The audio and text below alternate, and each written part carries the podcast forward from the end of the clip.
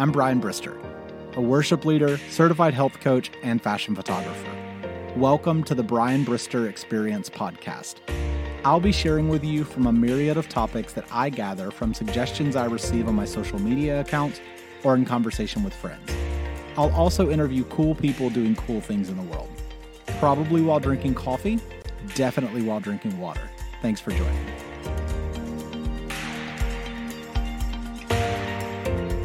Today, we are talking to my friend Colton Thomas. Colton and I have been friends, oh gosh, I don't even know. What year would we have met? Probably the late spring of 2016. Okay, all right, cool. So about four and a half years. Yeah. So Colton and I know each other because his now wife Sarah mm-hmm. has been my sister's roommate since 2006. Cindy Lou. So you guys have heard me talk about her. Cindy and Sarah have been friends and roommates since 2006. So she has been a part of our family for a very long time. Uh, So whenever Colton entered, he had no other option. He also had to be family. The other cool thing is that whenever Sarah and Colton got married, they actually asked me if I would be willing to officiate their wedding. And so I was able to officiate their wedding, which was the first wedding that I'd ever officiated. And so I always feel even closer to them because we now have that special bond as well. Yeah, that's a mutual feeling for sure. We absolutely cherish our friendship with you. Obviously, before you officiated our wedding, but uh, yeah, it's it's absolutely we feel the same way. It's exciting. appreciate yeah, that. we love that. Thanks. You're welcome. Colton is a super cool dude and a father of two, which we will talk about in a little bit. He also loves to play disc golf Indeed. and he loves to fish. Indeed. So we're going to talk a little bit about What a weird guy. So we're going to talk a little bit about Colton and his life and what those things are for people who don't know what that's like. We'll start with some simple stuff. Okay. What were you like growing up? I think you and I were probably similar in the sassiness. I know you've talked about that on your podcast. Yeah, I was always a little smart alecky. I was mostly a fun loving child. I had a nickname growing up called Kissy Face Child, if that explains anything. I, I was I've always loved being affectionate to people, loved giving hugs, loved giving kisses on the cheek. Just generally a, a good, happy kid for sure. Yeah. That's awesome. I love that. What is your favorite memory as a child? Oh, goodness gracious. I don't know if it's anything in, uh, specific, but just I have very fond memories of my brother and I, and my mom and stepdad camping. We spent a lot of time in the outdoors, and I think that's really fueled my interest in the outdoors. Any time that we went camping was always a very, very special moment to me for sure. I love that. Hmm. What is your favorite part about being outdoors, or what is your favorite activity outdoors? The favorite part is probably just the fe- the feeling of wholeness I get whenever I'm outside. I just breathe easier. I don't know. I really like the way the sun feels on my skin. It just makes me feel better as a human being for sure. As far as my favorite activity, it's definitely seasonal. In the autumn, I'm a big fan of fishing for trout whenever the trout spawn is on, and also occasionally deer hunting. For the summer, I'm a huge disc golfer. Anytime that I have the opportunity to get outside, I'm going to go play disc golf. You mentioned trout fishing. So, mm-hmm. for someone who's never been trout fishing or doesn't really know what Yeah. that's about, what what should we know about trout fishing? Oh, goodness. Fishing. Man, oh man. Well, we are currently in the natural state, the great state of Arkansas. And so, if you are new to trout fishing, what I would do is I would come to Arkansas and get a guide on the Little Red River or the White River. Those are two of the, of at least the contiguous United States best trout fisheries. They are lake fed, so you can fish them all year. A lot of people will eat the trout, I guess, or any fish that you catch. But as a fly fisherman, we really enjoy the idea of catching a big fish, releasing it, and knowing that maybe our buddy in three years is going to catch the same fish exactly. I didn't realize until you said it, but I know nothing about trout fishing. I, I grew up fishing. My dad and I went fishing all the time, but it was mostly catfish or bluegill Yeah, or yeah, yeah. perch. Or, Yeah. So, yeah, that's an interesting thing as well. Right on. Okay, so disc golf. Yeah. It is probably one of the first things that I learned about you was Okay. how passionate you were about it. And Right I knew a little bit about it because some of my friends in college played disc golf. Sure. Yeah. But tell me, what is it about disc golf that you love so much? Okay. Well, it's uh, I actually picked up disc golf in college. That's kind of funny. What do I love? Man, it it just it it's it just goes back to being outside. I really just feel better outside, and so disc golf is fun. I grew up playing ball golf with my dad. Never got exceptionally good at that ball golf, just like regular stick and ball golf. Never got exceptionally good at that. That's what disc golfers refer to golf as ball golf. It makes us feel better, right? So that it's distinguishable.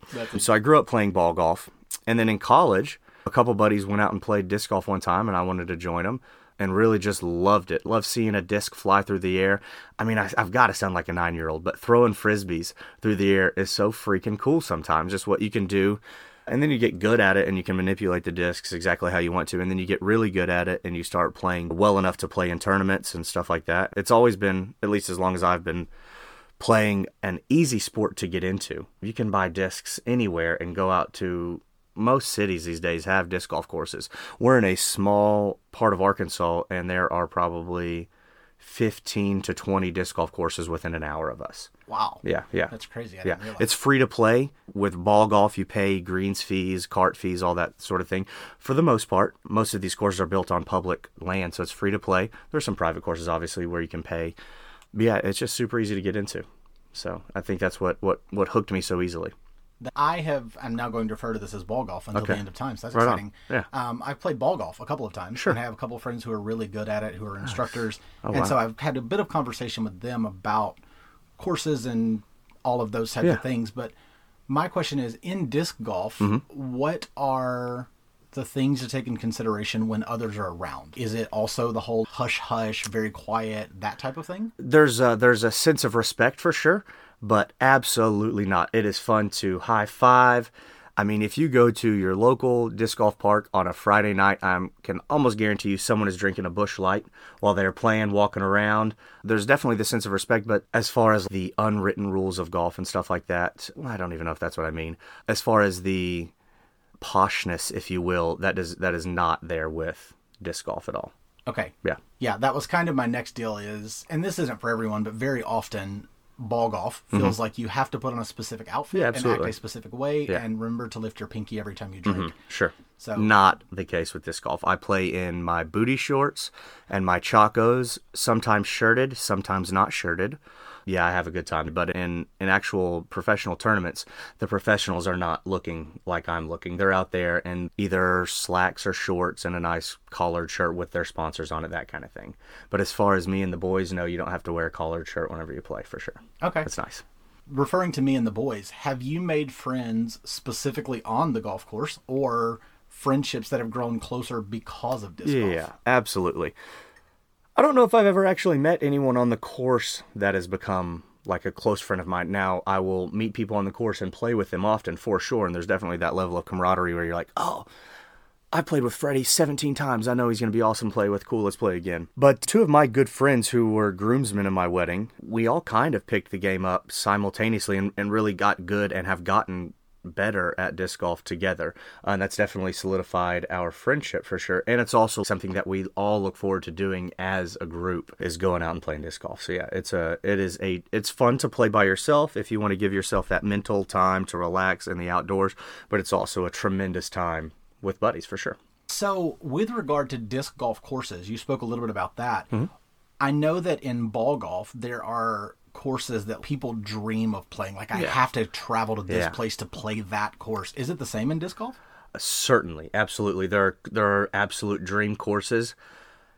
As far as the exclusiveness that you feel like if you're talking about playing at Pebble Beach or the Masters, it's a once in a lifetime trip to be able to watch the Masters in person, let alone play on the course.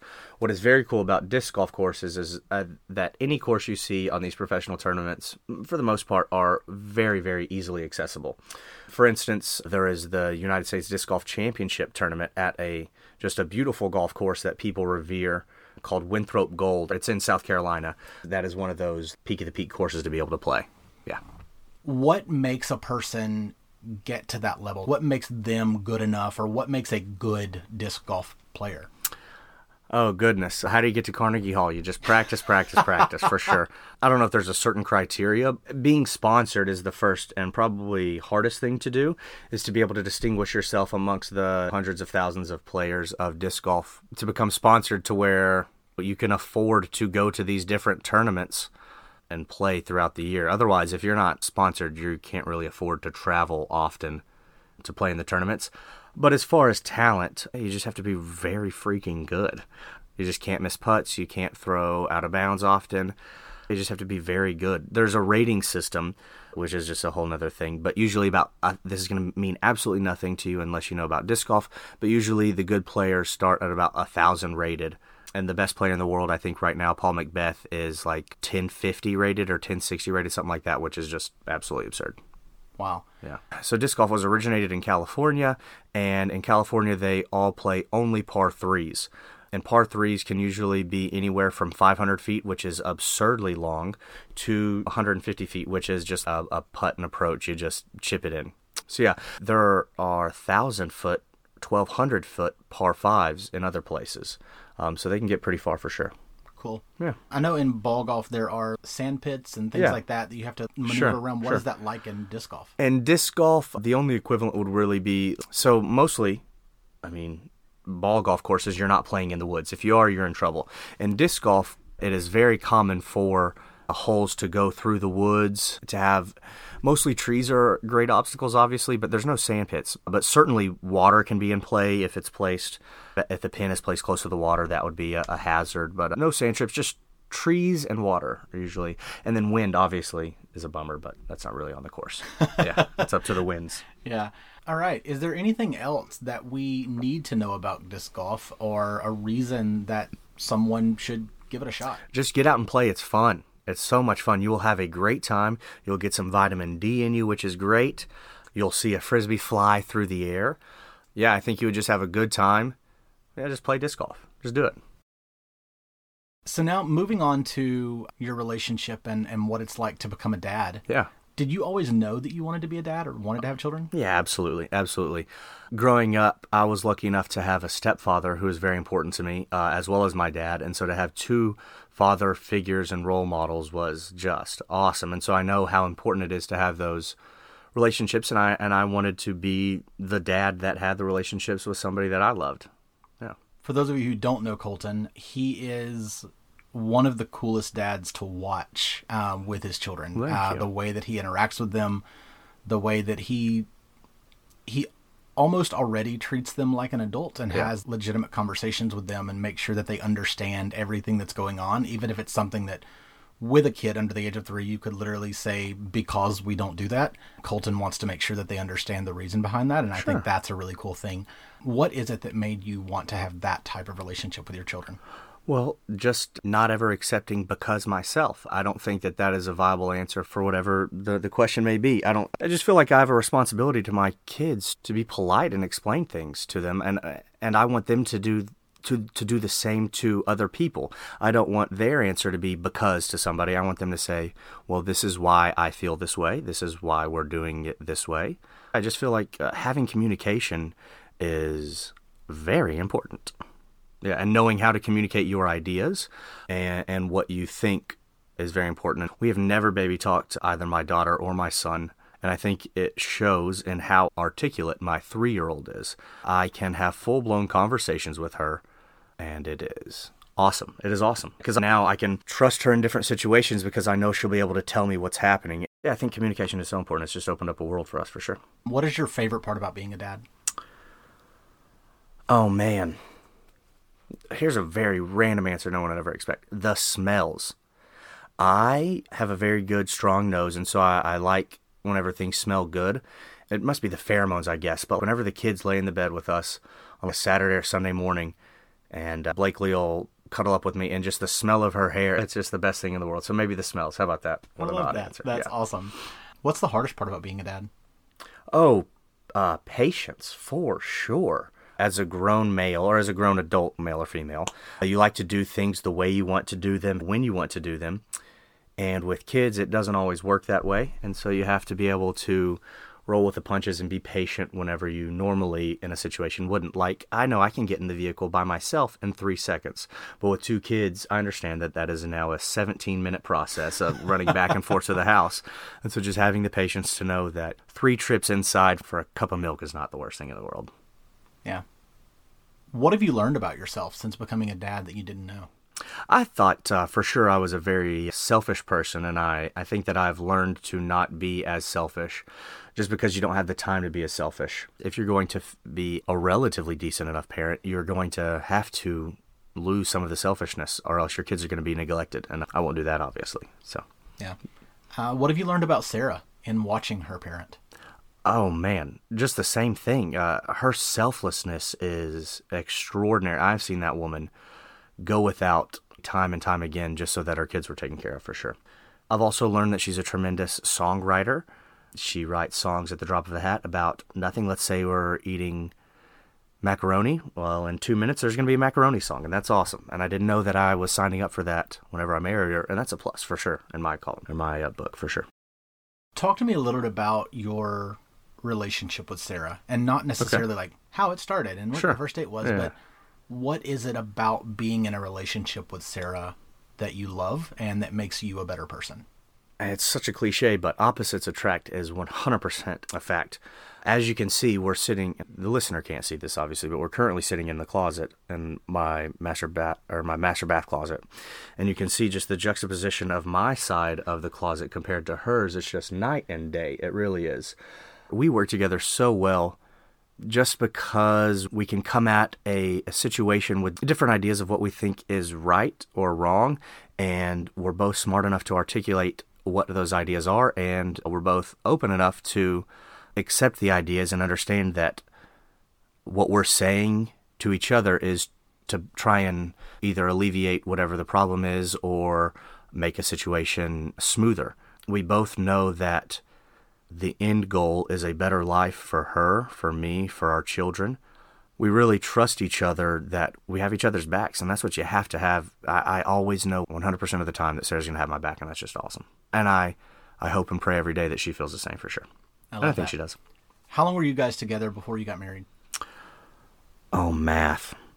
Mm, so we met in the early part of 2016, started dating, and then we ended up marrying each other in the end of October in 2018. All right. Mm-hmm. At, at what point in your relationship did you realize that Sarah was the one that you wanted to commit to forever? Oh man, almost immediately. Our origin story is is a long one, and because of the external stimuli that led us to each other, we connected very quickly. We had common ground that we were friends about immediately. It was very quick. We meshed together very quickly, and I knew that she was a special person that I wanted to spend a lot, a lot of my time with, and we did and have, and so it's been awesome. From like the our first date, I think we went maybe we've gone besides vacations and stuff like that, like three days without hanging out with each other in a row. And so we really are just, we, we just like being around each other, which is pretty cool. All right. And then the other day at lunch, you and I were talking, and it was in reference to working out, which you have started doing a lot more recently. Mm-hmm. And you made the comment that it isn't always about motivation. Yeah. It's about discipline. Sure. And that really struck me because people ask me all the time, and my listeners know I've lost 155 pounds, which has been amazing. And people always say, Oh, I wish I had the motivation that you have, or how do I get the motivation that you have? And I never know the answer to that because I know that I wasn't always motivated. Yeah. And so I actually kind of felt like a fraud sometimes because I didn't know what to say to them whenever they were asking, How do you get motivation? And so I would be honest with them in the sense that I was like, I don't know. Sure. Because you don't always have motivation. And then whenever you said that on Saturday, I wrote it down and was like, oh my gosh, I'm saying this forever. Yeah, I ripped that off of somebody, probably one of the podcasts I listened to, but yeah, I completely agree with it.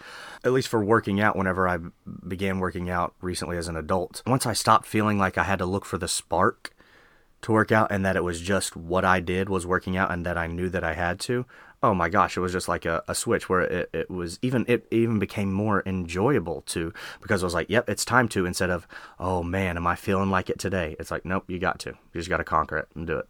Yeah. Yeah. I actually saw that in action yesterday because Yeah. you, you woke up and you worked out, but then mm-hmm. you had decided that you were going to run yesterday Yeah. afternoon.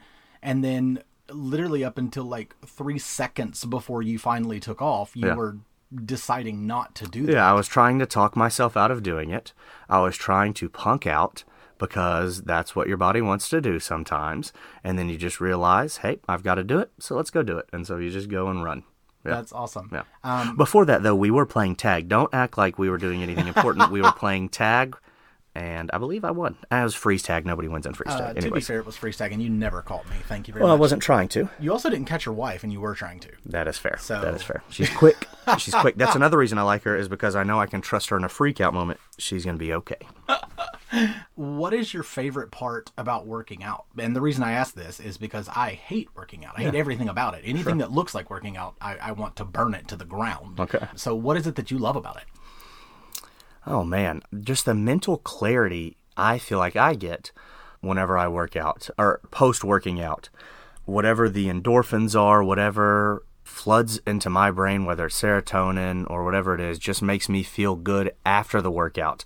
And so through that whole discipline thing, I've learned that how I feel after mentally is worth putting the physical pain through and pain whatever the physical torture of the workout.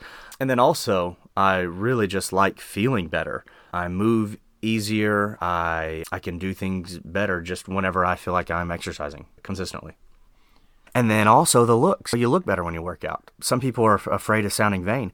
I feel great knowing that my shoulders can cast shadows on villagers if I needed to from all the shoulder presses I do, you know? That's a little vanity, sure. And, and maybe a little vanity is good every now and again for seeing some results when you work out to know that it's worth it. Yeah. Yeah, I get that. Uh, in the sense that, so I don't remember if I've shared this or not, but at the beginning of quarantine, there was this Instagram challenge where you would do 10 push ups and then you would challenge other people to do 10 push ups as well. Well, I got challenged. Yeah. And I was like, okay, Who'd have guessed a health coach gets challenged? All right. real talk. Um, but I was like, you know what? Sure, I'll do it. Whatever. We're all in quarantine. We're all bored out of our minds. We're all on social media. Absolutely. Yeah. It was terrible. I sucked so bad. Like, couldn't do one well, and 10 was a disaster. And I was like, this is ridiculous. I can't do push ups. So many people can do hundreds of them. Yeah. And so I made my decision that day that that was going to be what I did in quarantine. I was going to do push ups. Nice. So every day I did 10 push ups. And then after five or six weeks, I did 15 and then Yeah. 20 and then Yeah. 25. And then I got to the point where I could do 50 in a row. That's awesome. And it was the same thing where one day I looked in the mirror and raised my arms and I was like, oh my gosh, Yeah. look at my arms. Yeah, yeah. This is amazing. And that was almost enough to make me consider doing other things. Almost. Yeah, almost, almost. enough. Right on, right on. Um, so I signed up for a gym membership and I went twice. Yeah. Um, so I guess it wasn't enough. Yeah. But you have seriously challenged me in that idea of the reason I don't go to the gym. One, I don't like it. Let's. I mean, but Gym- aside I, from that, I don't go to a gym. I work out on my back porch. Yeah, yeah. I Yes. get. I don't like that gym stuff. Either it's a Planet Fitness and everybody is in your space, or it's a city gym and you're going to see old naked dudes, which you don't want to happen. Yep. Either way, I'm not a fan of. Yep, both of those are real. Yeah. But so for me, I am never motivated ever to go to the gym. Yeah. I freaking hate it. No desire to be there. But I I can't tell you how many times I've thought of this quote, and it was literally Saturday morning that you Yeah. said it. So it's like two days later, three days awesome. later. But in so many areas of my life, I wait for motivation to happen. And that's not what it's about. It's about creating a discipline, and especially as an adult, Yeah. what is our life if not disciplined? Yeah. Then yeah. So I seriously thank you so Make much. your bed every day. That's not my idea either, but make your bed every day. A lot of people like to Yo, say that. I do it every day. Yeah. Literally. that is something that I have been disciplined about for years. And I typically make my bed within three or four minutes of waking up. Yeah. But if not, it definitely gets made like within the next hour or so. Yeah. Um, That's a good way to start for sure. Just uh, to have that discipline. Yeah. Yeah, absolutely. So I know that making my bed is a thing that I'm capable of. Yeah. I know that choosing what goes into my body is something I'm capable of. Absolutely. So why am I not capable of all the other things that I know are also important? That So you know your body can do. Yeah. Absolutely. Yeah. So thank you for that. I appreciate that. Oh, right on. You're very welcome. Yeah, absolutely. I didn't think I didn't know that it would strike such a chord with you. I'm glad I said it. Yeah, me too. I'm super.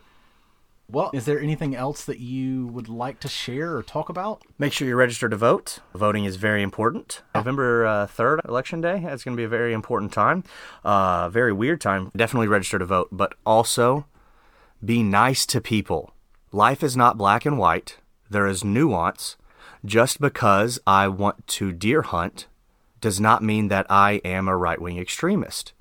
People are not black and white life is nuance. Be kind. Just because someone thinks some way about one thing does not mean that their entire life is in this weird square of ideology. I find it rewarding and refreshing to be this culmination of different paths as a human being myself. I don't think when people look at me, I mean, I have long hair, a long beard. I wear booty khaki shorts almost every single day. I wear flip flops. I have tattoos. And whenever they see me walk into, obviously, I wouldn't walk into church in booty shorts, but whenever, I don't, what, am I going? Now I'm going to say stereotypes are bad. Yeah, stereotypes are bad too. But yeah, be kind to people and understand that there's absolutely nuance in life for sure. And that every single person has nuance to them. Well, first off, thank you so much for oh. taking the time to chat today. Not a problem. I really appreciate it. I loved being able to learn a little bit more about you, the nuanced. There you um, go. Of things that I already knew. Yeah. But also just being able to share this with other people. Well, I appreciate you you thinking that I am important enough to speak with you. I, I like that a lot. That makes me feel good. Thank you. Absolutely, yeah. I mentioned this at the very beginning of wanting to create this podcast. I wanted it to be a place that I could share my ideas, but I also wanted to interview cool people Yeah. doing cool things. Awesome. And you are one of those people for sure. Thank you very much. So yeah, thanks so much, and don't forget to vote.